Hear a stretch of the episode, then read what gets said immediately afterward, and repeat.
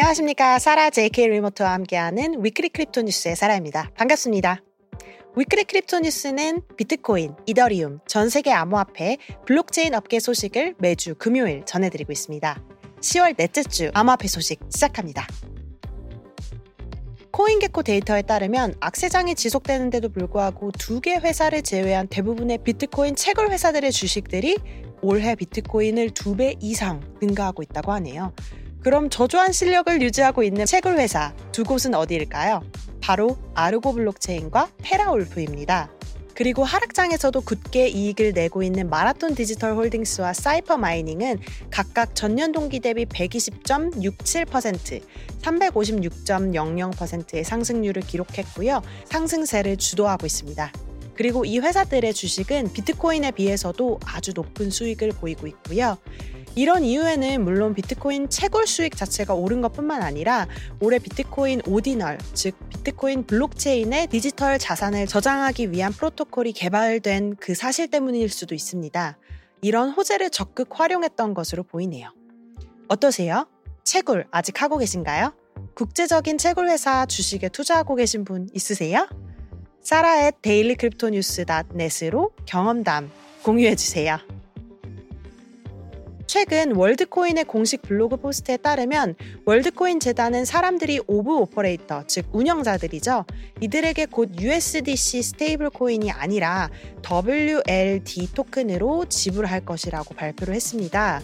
Orb operator들은 월드코인 네트워크에 가입하기 위해 눈을 스캔할 수 있도록 그 업무를 돕는 분들을 일컫는데요.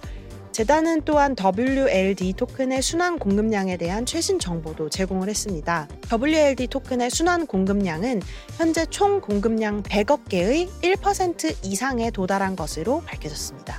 발행된 약 1억 3,400만 WLD 토큰 중에 1억 개가 마켓메이커에게 대출로 지금 제공되어 있는 상태고 3,400만 개가 사용자 그리고 Orb operator들에게 grant, 그러니까 보조금의 형태로 배포가 되었다고 하네요.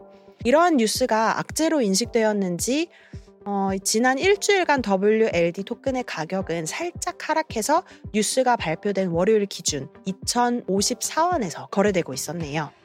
월드코인은 챗 GPT로도 유명한 오픈 AI에서 만든 암호화폐 프로젝트로 잘 알려져 있죠. 세계 최고의 디지털 신원 및 금융 네트워크를 구축하겠다면서 설립된 프로젝트입니다. 하지만 초기에 수집된 biometric 데이터들이 월드코인 회사에 모두 저장되는 것 때문에 중앙화된 프로젝트라고 좀 말이 많았었는데요. 그래도 새로운 프로젝트라는 메리트가 있고 또 설립자 명성 등 덕분에 아직 인기는 계속되고 있는 것 같습니다. 오랫동안 비트코인을 신봉했던 인물이죠. 아크 인베스트의 캐시 우드는 비트코인이 요 며칠 10% 이상 급등함에 따라서 이번 주 월요일 코인베이스와 그레이스케일 비트코인 트러스트 GBTC 주식을 거의 580만 달러까지나 매도를 했습니다. 아크 인베스트의 최신 뉴스레터를 통해서 이 소식을 전했는데요. 조금 더 자세히 알아보면 월요일 저녁 77.21달러를 종가로 329만 달러 상당의 아크 차세대 인터넷 ETF ticker는 ARKW 그리고 아크 핀테크 이노베이션 ETF ticker는 ARKF라는 이두 가지를 통해서 42,613주가 매도되었습니다. 그리고 이와 함께 그레이스케일 비트코인 트러스트 GBTC의 주식 10만 739주를 24.70달러에 매각을 했습니다. 지금 그레이스케일 비트코인 ETF가 공식적으로 등록이 된다는 기대감이 역대 최고치이고 비트코인 가격이 3만 4천 달러를 넘어간 이 상황에서 아주 전략적인 절차라고 보여집니다. 지금 그레이스케일 ETF는 어떤 상황이냐면요. 그레이스케일이 이미 비트코인 현물 ETF를 이제 투자 종목으로 등록하기 위해서 SEC에 신청을 해놓은 상황인데 이게 이제 너무 오래 걸리니까 그레이스케일에서 SEC를 고소를 한 상황입니다. 왜 이렇게 이제 등록을 안 해주냐, 일부러 늦게 해주는 거 아니냐, 어, 이러면서 말이죠. 아직 재판 결과는 안 나는데 이러한 소송 자체가 암호화폐 업계에서는 뭐 긍정적으로 받아들여지는 게 사실입니다. 이 재판 자체가 진행되고 있다는 게 그만큼 이제 암호화폐를 정상적인 규제 하에 투자를 하고자 하는 사람들이 점점 많다는 이야기거든요. 뭐 어쨌든 미국에서는 이런 소식이 있었습니다. 새로운 폴리곤, 새로운 토큰이네요. multichain scaling solution으로 알려진 폴리곤이 로드맵을 이제 업데이트해서 공개했습니다. 그 주요 내용으로는 마침내 새로운 토큰, POL, 폴 토큰에 대한 smart contract를 이더리움에 배포한 것인데요. 이 토큰 contract를 자세히 살펴보면 기존과는 다르게 공급량이나 누가 얼마나 이제 보유를 하고 있냐 같은 기록들이 들어가 있는 어, 그런 유틸리티가 있습니다. 그리고 호환이 가능한 모든 체인에서 staking을 할 수도 있다고 하네요. 그러니까 이 폴 토큰을 가지고만 있으면 어느 체인이든 뭐 별다른 조치 없이 staking을 할 수 있는 거죠. 원래는 이제 체인마다 토큰 smart contract가 다르니까 뭐 bridge도 이용해야 하고 번거로웠거든요. 어쨌든 폴은 네트워크의 현재 매틱 MATIC 토큰을 대체할 거고요. 결국에는 이제 두 개의 토큰을 지원하는 상황은 아니고 그래서 이제 매틱 토큰 보유자들은 모두 새 토큰인 폴 토큰으로 이전을 하셔야 합니다. 그래서 프로젝트 측에서는 4년 정도를 이제 예상 시간으로 투자를 하고 있습니다. 파산한 암호화폐 대출회사 블록파이가 10월 24일 지난 화요일부로 파산 회복 계획을 발표하면서 파산에서 emerge 했다고 발표를 했습니다.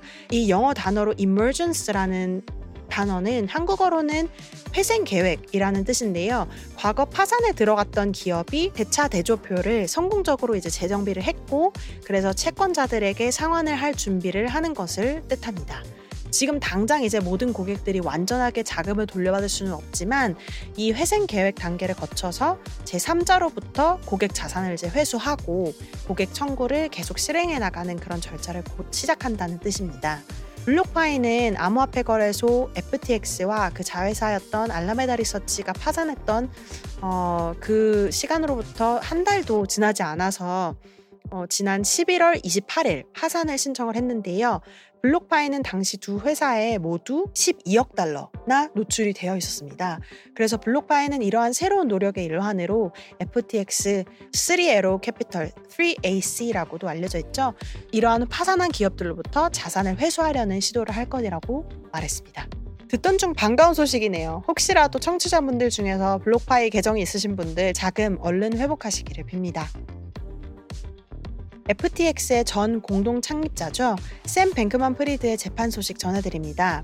샘 뱅크먼 프리드의 변호인단은 샘이 특정 작업에 연루가 되었는지에 대해서 이제 신문을 할 수 있도록 허가를 요청했는데요. 샘은 목요일부터 신문대에 서서 직접 증언을 할 것으로 예상이 됩니다. 뱅크먼 프리드의 변호인단은 루이스 카플란 판사에게 제출한 편지에서 내용을 이제 확인을 해보면 특정 산업의 관행에 대해서 그가 어떤 지식이 있었는지, 어떤 의도였는지 이런 것들을 확인을 하려고 한다고 합니다. 특히 2022년 11월 12일 게리 왕의 증언에서 나온 추론에 이제 반박을 하려고 하는데요. 이 추론은 샘 씨가 FTX에 대해 그 통제권을 유지하기 위한 노력으로 FTX의 사내 및 외부 법률 고문의 반대를 무시하고도 바하마 규제 당국으로부터 자산을 이전하도록 지시를 했다고 했는데요. 이러한 증언에 기반을 한 추론은 이제 좀 반박을 하려고 하는 거죠.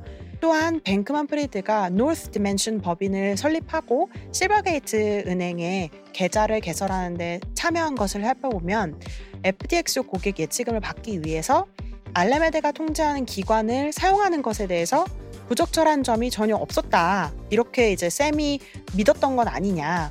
어, 이런 것을 좀 직접적으로 한번 반론을 해보려고 하는 것으로 보입니다. 과연 쌤의 변호인단들이 이런 그의 선의를 증명하고 변론을 하는데 제대로 능력을 발휘할 수 있을지 어, 많이 궁금하네요. 다음 주에도 계속 이어서 재판 소식 전해 들어보시죠. 이번 주는 암호화폐 상승장의 시작을 알리는 듯한 그런 한 주였는데요. 너무 기분 좋네요. 전 세계 속 암호화폐 시장 더 자세히 추가로 알고 싶으신 소식 있으시면 언제든지 sara at dailycryptonews.net으로 말씀해 주세요. 자, 그럼 암호화폐 시장 한번 볼까요? Here comes the money. Here we go. Money talk. 공포와 탐욕 지수를 보면 71. 완전히 탐욕적으로 돌아섰네요. 역시 하지만 아시죠? 지금 매수하시려면 이미 늦었습니다. 그리고 오늘 소식을 전하는 한국 시간 새벽 3시 기준 시가총액 1위 비트코인은 4,611만 원, 이더리움은 240만 원 선에서 거래되고 있고요. 이어서 3위 테더, 4위 BNB, 5위 XRP 등이 유지하고 있습니다. XRP는 741원으로 계속 오름세를 유지하고 있네요. 그리고 6위부터 USDC, 솔라나, 카다노, 도지코인, 10위 트론까지 자리하고 있습니다. 오늘 뉴스에서 언급된 폴리곤은 840원으로 역시 상승세에 있습니다. 이 정보는 코인마켓캡에서 발제했음을 밝힙니다. 오늘 10월 27일 10월 넷째 주 Weekly Crypto News 소식 여기까지 전해드립니다. 혹시 매일 암호화폐 뉴스 찾아보시나요? Weekly Crypto News의 원문 기사들은 모두 Daily Crypto News라는 영문 버전의 팟캐스트에서 평일, 매일 더 자세히 들어보실 수 있습니다. 여러분께서 이용하시는 팟캐스트 플랫폼에서 항상 구독, 좋아요, 평가 잊지 마시고요. 다음 주에 다시 뵙겠습니다. 감사합니다.